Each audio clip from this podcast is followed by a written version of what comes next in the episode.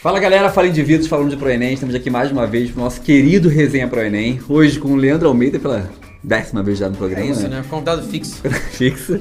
Nosso querido Biro, pra sua estreia, né, Biro? Aqui Hoje é a primeira vez. É isso aí. A gente tá hoje com um microfone novo aqui, um microfone rubro-negro que a produção arrumou pra gente, né? Isso, né? Muito bonito, né? Porque tá quase que sendo um pré-requisito ser rubro-negro pra estar aqui, né? Inclusive estou aqui, ó, devidamente fardado, com a Para o pulseira pra ir pro jogo do Flamengo.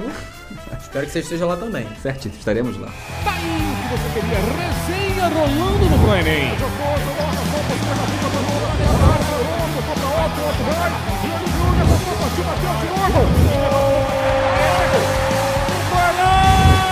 Está com a resenha Proenem. Um golaço na sua preparação.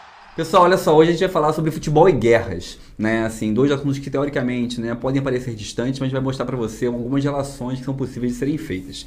E aí, pra começar essa brincadeira, né, pra começar essa conversa aqui, eu quero perguntar para o Leandro Almeida, nosso convidado fixo, aqui o seguinte: Leandro, futebol e guerra tem relação ou é algo Muita. distante? Muita relação, né? Porque assim, não só o futebol, mas muito futebol, ele tem um- uma carga, um caráter simbólico que lembra muito a guerra. Porque quando você vê, são duas equipes que entram ali ao mesmo tempo em campo, que se colocam ali lado a lado no momento inicial, e a primeira coisa que se faz antes da bola rolar é tocar o hino.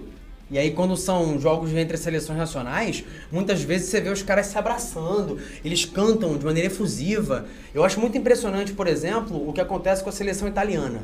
Aliás, o próprio apelido dela já emula algo que lembra a guerra, né? A esquadra azurra, né? E aí os caras se abraçam, começam a cantar, e o hino italiano vai pegando um ritmo mais acelerado pro final. E quando você vê, eles estão quase rasgando a camisa e assim, pegando os escudos. E não, não vai ter escudo, não vai ter espada, mas vai ter a bola e o corpo dos caras indo pra batalha, indo para pro front ali contra o adversário. O que, que ele quer? Ele quer dominar o território do inimigo, ele quer avançar as linhas. E aí tem um jogo em que em dado momento você avança, em dado momento você recua, cada um com seu respectivo uniforme. E os uniformes têm que ser diferentes, né, para poder não haver confusão no campo de batalha. Então existem muitos elementos que aproximam o próprio esporte, o futebol, do que acontece no campo de batalha. Só por isso dá pra dizer que sim, tem uma relação relação. bem próxima né, do futebol. Falando de hino, eu lembro. Falando de hino, não consigo não pensar no hino francês, né? Ah, com Os certeza. caras cantando Marselhesa ali antes de jogo de futebol é uma brincadeira, Que né? o sangue impuro banhe o nosso solo. É, marchê, marchê, marchê. é, impressionante, realmente. E você, Biro, tem relação futebol e guerra ou não? Tem relação, inclusive, puxando esse, esse início aí que o Leandro falou, pensar, né, cara, como que tem essa relação de campo de ataque e defesa, né? E o técnico em si, ele é como se fosse um general, né? Ele cuida da estratégia, ele cuida das táticas. Então, certamente é uma metáfora pertinente.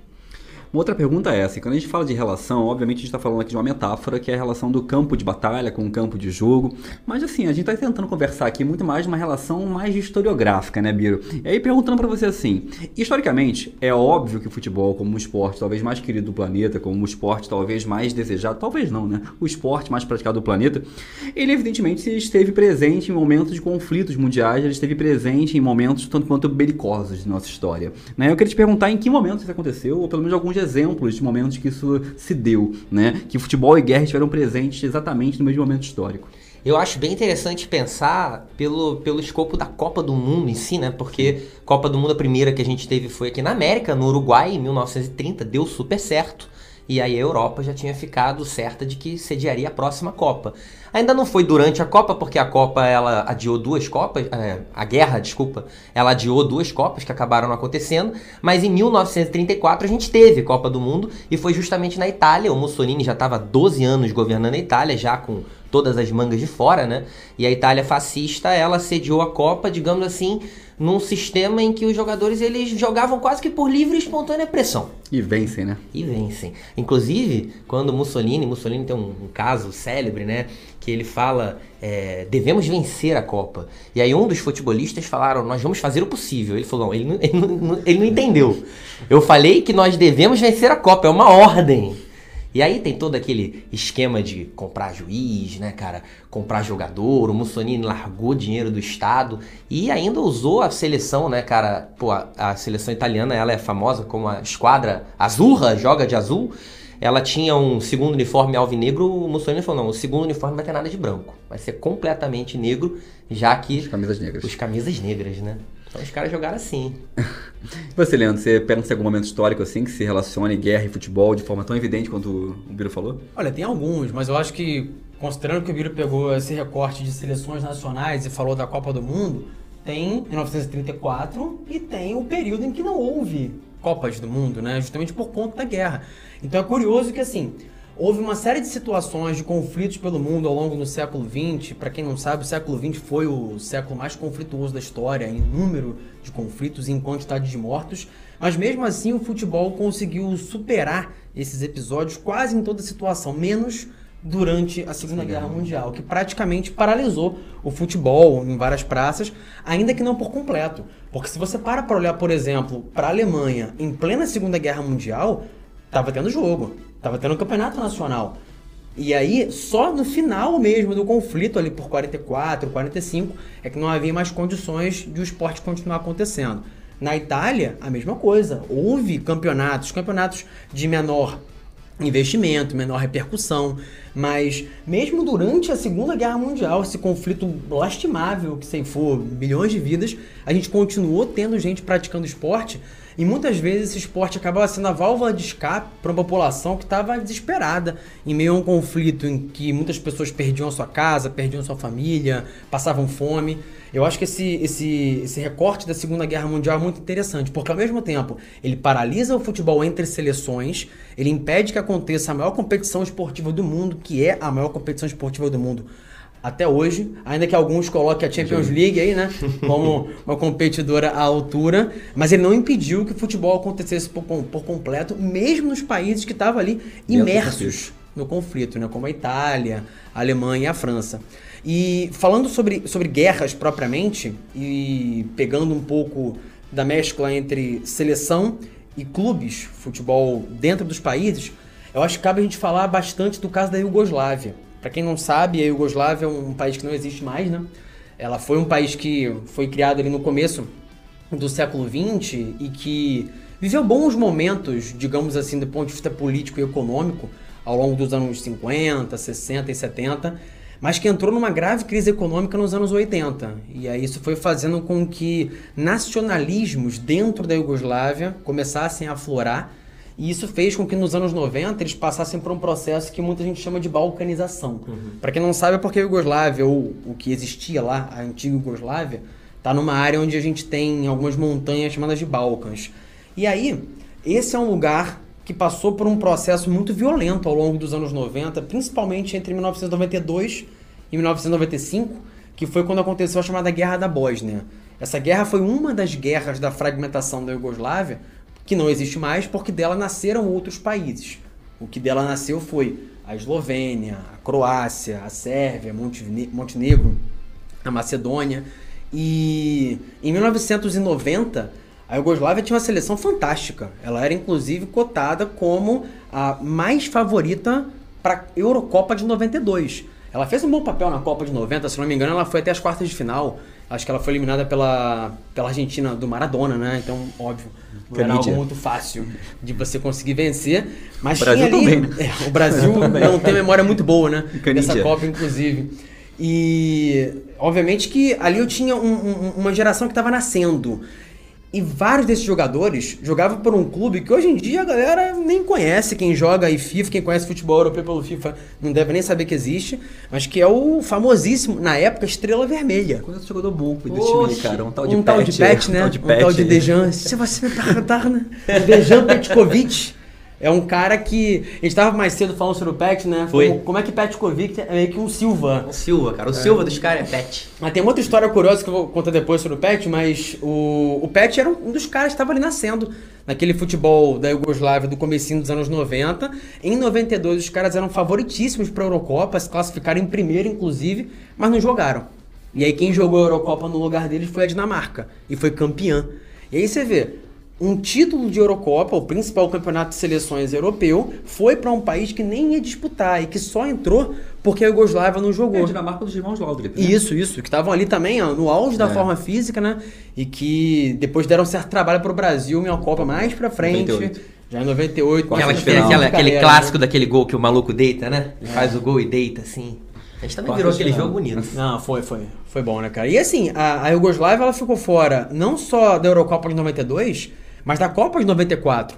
E, cara, tinha muita gente talentosa naquela seleção. Tanto é que em 98, um, um pouco do que sobrou da Iugoslávia, a Croácia, fez um papel fantástico. Ela ficou em terceiro lugar. Aquele time era muito bom. Só É, perdeu super- pra França, é, que era super. fantástica também, né? Que a gente, inclusive, como brasileiro, sempre subestimou. A gente, até aquele momento pelo menos, É, né? depois parou, Olhava pra dentro e falava, não, somos a seleção mais forte do mundo, é óbvio que a gente vai ganhar. Temos o cara que é o melhor do mundo, tínhamos mesmo, o Ronaldo. É. E a gente nem sabia que do lado de lá tinha um certo carequinha, né? Um tal de Zidane. Mas, é, esse time da Croácia era muito bom, cara. Prozinek, Sucker, Boban, né? Que- Era um time muito enjoado. Que jogavam pela seleção Iugoslava em 1991. E foram posteriormente da Croácia. Exato, porque em 1991 foi quando houve a separação da Croácia da Iugoslávia. Devido a uma guerra. Exato. Ou seja, em 1991, a gente começou a ter essa fragmentação da Iugoslávia porque os croatas não queriam fazer mais parte da Iugoslávia, queriam formar um país para eles, a Croácia. E depois foi a vez dos bósnios, os eslovenos, todo mundo que estava ali, que era de grupos étnicos diferentes, falava idiomas diferentes, tinha religiões diferentes, se entendia até os anos 80, quando a economia ia bem e quando o poder estava nas mãos de um cara muito carismático, o Joseph Tito, que conseguia, de uma forma geral, agregar esses povos diferentes. Mas bastou o cara morrer. E a economia começar a afundar e todo mundo começou a olhar meio torto pra quem era vizinho, mas era de outra etnia. Falou: olha só, você é croata, eu sou bósnio, peraí, eu não quero fazer parte do mesmo país que você não. E aí teve a guerra da Croácia, em que a Croácia conseguiu a separação, depois houve a guerra da Bósnia, e tudo isso fez com que a Iugoslávia deixasse de existir, ou seja, a gente teria hoje, se a Iugoslávia não tivesse fragmentado, uma grande potência do futebol. Porque até hoje, se você pega esses caras das seleções, é o goleiro da Eslovênia, é o Oblak, que é um cara bom pra caramba. Aí tu pega um atacante ali da Sérvia, você pega um outro da Croácia, o Modric, você forma uma máquina, mas os caras estão jogando por clubes, por seleções separadas, né? Exatamente. Biro, em relação a clubes, você vê também alguma relação? O Leandro falou da seleção aí, falou da, dessa questão né, da, da Iugoslávia. Em relação a clubes, você também vê essa influência, do caso, de um conflito na história de um clube, na história de algum, de algum time, especificamente falando? Cara, então, é não muito vinculado à guerra, que eu me lembro, mas vinculado a períodos ditatoriais, porque né, o futebol ele também se relaciona muito com esses momentos austeros. E me vem muito a imagem na cabeça, inclusive foi um documentário que eu assisti faz um tempo, junto com o Otto, o futebol nos tempos de Condor, né, da Operação Condor, que fala sobre várias ditaduras no Cone Sul da América, e esse episódio era sobre a ditadura chilena do Pinochet, contando a história, se eu não me engano, era a Universidade do Chile, né? Que foi, inclusive, o estádio da Universidade do Chile, os subsolos do estádio. Usado por Pinochet. Ele foi usado por Pinochet como é, é, aparato do Estado, né? Inclusive com sessões de tortura e tal. Tem um episódio muito célebre de um dos jogadores que no momento que o Pinochet ele entra no estádio, né? E tava lá a torcida toda, ela ficava em, em um pedaço do estádio e no outro pedaço do estádio ficava vazio porque era onde entravam e saíam os agentes da ditadura. E aí teve um dos jogadores, eu não lembro mais o nome dele agora, o maluco fez um gol e na hora que ele saiu gritando, comemorando, ele comemorou olhando pro lugar que estava vazio. E aí o jornalista que conhecia ele falava: naquele dia só eu e ele sabíamos que ele comemorava para os que caíam. Esse foi o mesmo cara que no final do jogo o Pinochet foi apertar a mão da galera, ele não apertou, deixou o Pinochet no vácuo, né? Então, você vê que o futebol ele se relaciona com guerra, mas ele também se relaciona muito com resistência, né? E fugindo um pouco dessa parte do clube, voltando para a parte da seleção, tava até trocando uma ideia com o Leandrinho agora há pouco, sobre essa parte da resistência que é o que mais me, me impressiona assim no futebol. A gente vai voltar um pouco no tempo que a gente começou falando de guerra, de Segunda Guerra, foi para falar da guerra da, da, da Bósnia depois, né? Foi lá pro final da Guerra Fria. Mas quando a gente volta para a Segunda Guerra Mundial, tem um episódio talvez dos mais célebres assim da resistência do futebol, que é o ucraniano, né, do Dinamo de Kiev, um time que foi formado por funcionários de uma padaria, cara. Os malucos eram padeiro, velho. E os caras formaram um clube que tava ganhando de todo mundo, eles estavam brilhando muito quando a Alemanha nazista invadiu, né? Tudo bem que eles já não tinham ali muita tranquilidade porque era a União Soviética stalinista, né? Os caras eles tinham que se filiar à polícia secreta stalinista para poder jogar futebol. E aí a Alemanha nazista invadiu a Ucrânia, né? E Mas era um mal conhecido já, né? era um mal conhecido. Com o qual eles sabiam lidar, pelo Não, menos. inclusive eles achavam que não ia mudar tanto com a dominação nazista, porque eles já estavam acostumados com o stalinismo, né? Só que o nazismo chegou, imediatamente já colocou o time para trocar de nome, né? Porque Dinamo de Kiev exalta uma cidade ucraniana, capital. E assim eles tiveram que mudar o nome para FC Start. Eu imagino que tenha sido assim, qualquer coisa, né, cara? Ó, agora vocês são start. Olha o nome aí, ó. Vocês têm dois segundos pra falar, start. E aí, cara, eles começaram, tipo, né, a jogar bola, porque foi aquilo que você tava falando. Os alemães, eles mantiveram os campeonatos futebolísticos até mesmo nos países que eles invadiram como inimigos, né? Pra tentar ali, de alguma maneira ali, dar um pão e circo pra população. Só que os caras começaram a ganhar de todo mundo, o start. Até o momento que os alemães resolveram fazer um time deles. Aí os alemães montaram um time e eles deram de 6 a 0 no time alemão. Só que ainda era da galera mais baixa patente, né? E aí os oficiais da Luftwaffe, gloriosa Força Aérea Alemã, eles decidiram por montar um time, o time da Luftwaffe, contra eles. E aí já tava meio que certo assim, que olha só, gente, esse jogo aqui, vocês precisam perder. Porque os caras, eles se argumentam arianos, então eles não vão aceitar eslavos, ucranianos ganhando o jogo deles. E aí os caras, não, tá tudo certo, pode deixar, tal. No início do campeonato eles tinham que falar Hi Hitler, né? Aí os caras gritaram outra coisa lá, né, para tentar exaltar o nacionalismo ucraniano. E aí começou o jogo, os caras deram uma patada, velho. Foi tipo 5 a 1 assim. Não foi 7 a 1 não, mas foi tipo 5 a 1 E aí, no final das contas, cara, eles foram... Cada um deles foram presos pela Gestapo, a polícia secreta alemã, nos lugares que a Alemanha invadia. E quatro deles, sob tortura, terminaram falecidos, mortos, executados. E hoje são quatro grandes heróis não só do futebol, mas da resistência ucraniana contra o nazismo. Então é interessante isso, né? É bacana de pensar como o futebol pode ser metáfora de guerra, né? Como a gente já falou, metáfora de resistência, mas Sim. também pode ser metáfora de paz, né? A gente vê o futebol em alguns momentos também como metáfora de paz. A gente pode pensar na Alemanha unificada, né? Quando vai se jogar novamente conjunta. A gente pode pensar naquele jogo clássico entre Estados Unidos e Irã, né? Na Copa do Mundo, ali no final dos anos 90, né? Um, aquele jogo da paz, né? Da união. Então, assim, acho que o futebol serve para essas metáforas, né? De certa forma. Teve até a trégua de Natal da Primeira Guerra Exatamente, Mundial. né? Vou jogarem no meio da trincheira. né? É, teve É o um caso clássico. do Brasil, que fez, enquanto fazia uma missão de paz no Haiti, aquele amistoso, né? Que foi 6x0 Brasil, se não me Exatamente, engano. é, o Ronaldinho Gaúcho. O Ronaldinho Gaúcho jogou, dançando no tanque de guerra, aquela loucura, né? E aí, imagina... Os rolés aleatórios é, do Gaúcho. Mais um, se você algum dia encontrar por aí pela internet ó, o Ronaldinho Gaúcho em cima de um tanque de O guerra Gaúcho já fazendo... veio no Holanda pro Enem, cara. É, Pô, é já isso. veio no Holanda pro Enem. Vale, procura que você vai É, achar. é verdade, tá? É verdade. Realmente ele andou num tanque de guerra desfilando no Haiti em 2004, se não me engano, enquanto o Haiti passava por uma crise catastrófica, uma das várias crises, né, que infelizmente o Haiti passou.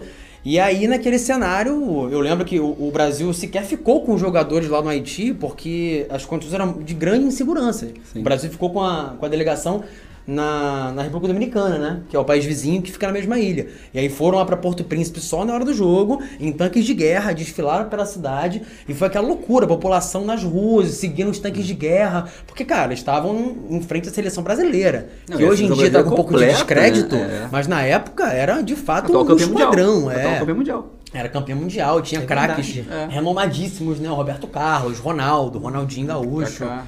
E aí os caras foram massacrados no jogo, né? Foi 6x0, mas era esperado. Eles Ah, estavam felizes. felizões, né? Eu lembro que eu assisti esse jogo, tava o Gavão, haja coração, aquela loucura, né? E cada gol do Brasil, os haitianos vibravam, se abraçavam, comemoravam, porque era um evento. Imagina, um país desgraçado pela natureza, pela política, por uma série de questões, tá vendo ali simplesmente a melhor seleção do mundo jogar. Os caras ficaram muito felizes, né? E isso ajudou a manter um pouco de paz naqueles dias muito turbulentos que a Haiti passava.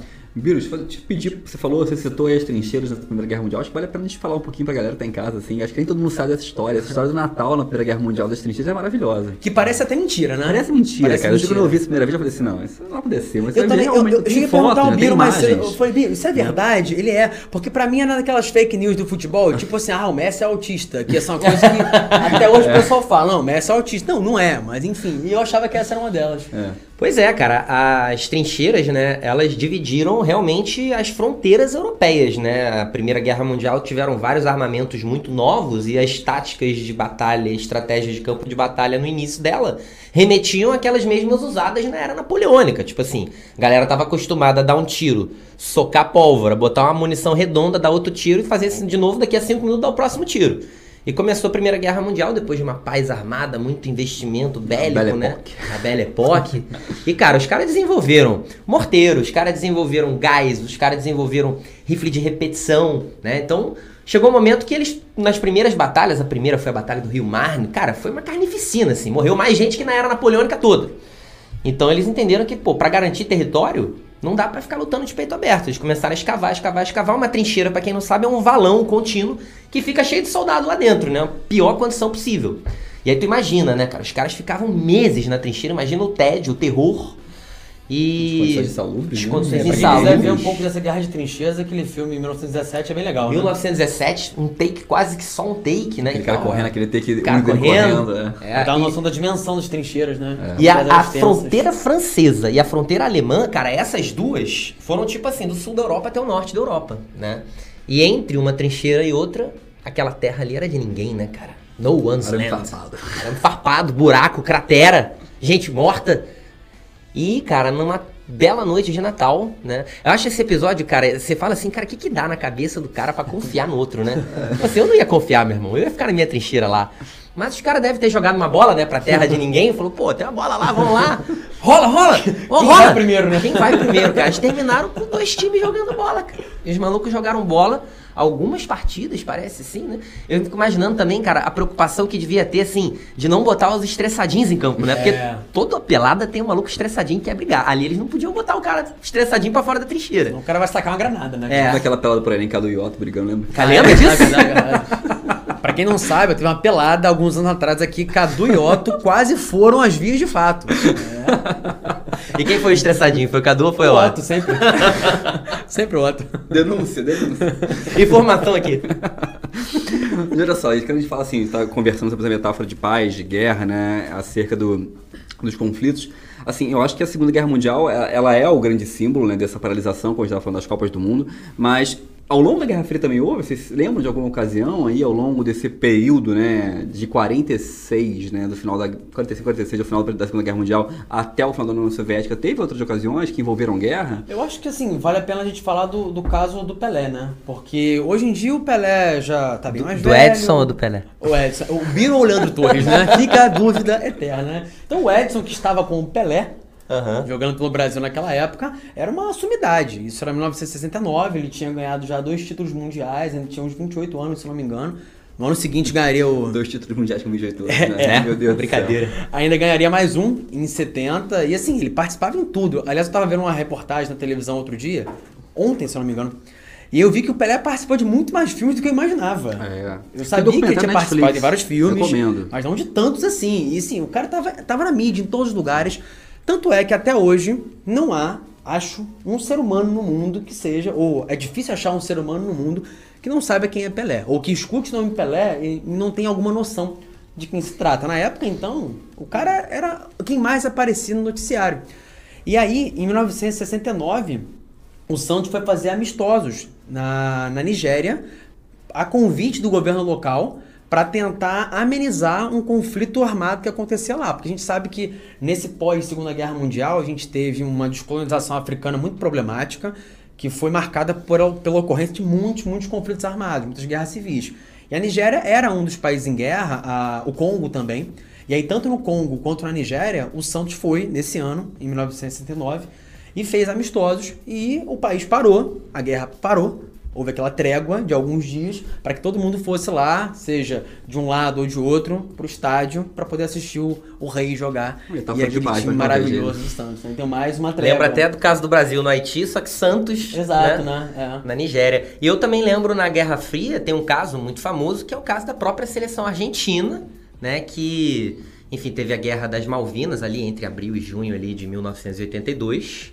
Uma guerra que para a ditadura argentina da época era muito importante para cativar o nacionalismo do argentino e cativou mesmo.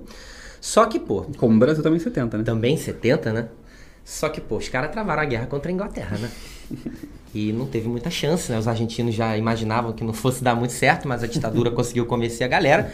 Foi muito rápido, né? A Margaret Thatcher, que estava governando a Inglaterra Uma na boa época. mulher, né? Uma boa Oh! mulher. O pessoal lá gosta dela, hein? Oh! É, eu gosto muito dela também, pô. E aí ela manda Fazendo né, cara? justiça, alguns até gostam, mas assim, pelo que se percebe, a maioria não é tão saudosista da imagem é. dela, Não vocês viram um vídeo do Resenha Sport TV, do Team Victory, né? Falando Não. sobre o dia da morte dela. Não, não vi. né? No dia que ela morreu, tava o André Rizek, né? No Resenha Sport TV, lendo jornais, né? Que ele sempre lê, né? A morte, Margaret Thatcher, não sei o que lá. E aí perguntaram assim, você tá de luto, Team Victory, pelo dia, pelo dia da morte dela? Aí ele falou assim, tô de luto pelo dia que ela nasceu. Não, em clubes que têm uma tradição ligada a operários, como Liverpool, eu lembro de que quando ela morreu, assim, né? houve festejos, né? A galera assim, embriagando, fazendo pub crawl, né? Vários pubs em pubs, assim, pra poder se alcoolizar em homenagem, digamos assim, a ela. né?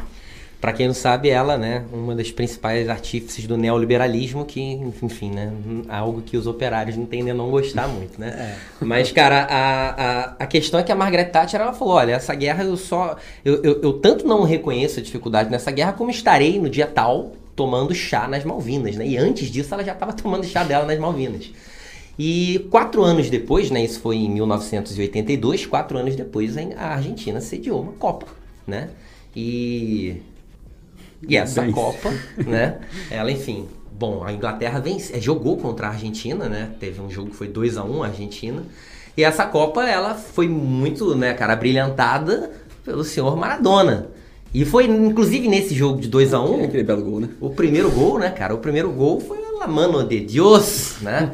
que, enfim, super polêmico. E o segundo gol foi aquele que, cara, é. tem aquela narração épica, né, daquele aquele narrador argentino, esqueci o nome dele agora, que o maluco só falta chorar, né? Que ele chora, na verdade. Aquele né? gol, aquele gol é. Então os argentinos. Eles... choraria, né, cara? Pô, eu acho que eu choraria fácil. Mas os argentinos, eles têm essa de que, tipo assim, não ganhamos a guerra, pô, mas ganhamos o jogo deles, né? Então. É revanche, digamos é, assim. Como é que você pode, né? Uma revanche através do futebol, né? É. Revanche uma guerra através do futebol. E assim, a Argentina, e você vê como a rivalidade continua, né? Porque assim, a Argentina e a, e a, Inglaterra jogaram na Copa do Mundo, por exemplo, em 98, aquele time do Owen, foi. né? E novamente aquele conflito foi resgatado, foi retomado, né? Como a guerra leva uma rivalidade de futebol. Cara, eu lembro na Copa de 2006, se eu não me engano, que a Alemanha venceu a França, é, que se colocou na capa do jornal Alemanha assim, né? A França perde pra gente como sempre, mas esse como sempre não era em relação ao futebol, era em relação às guerras, né? Como existe uma metáfora. E é o famoso quem sabe sabe, né? É. Cara, tem uma história entre a França e a Inglaterra que essa data do século XV. Os caras revivem isso no futebol. Toda vez que tu vê um jogo assim, sei lá, Liverpool e PSG, por exemplo, uhum. você olha pra torcida do Liverpool e os caras estão fazendo aquele doisinho, parece que acha que é paz e, e amor. Churchill, né? O Churchill é, também fez. O Churchill também fez, inclusive deram expor nele que ele fez é. errado, né? Porque na Guerra dos 100 Anos, cara, a guerra que formou os dois estados nacionais, teve um caso, né, que o rei Carlos V, ele, rei da Inglaterra, né, ele ele estava vencendo uma batalha contra os franceses, a batalha de Agincourt, em 1400 e bolinha.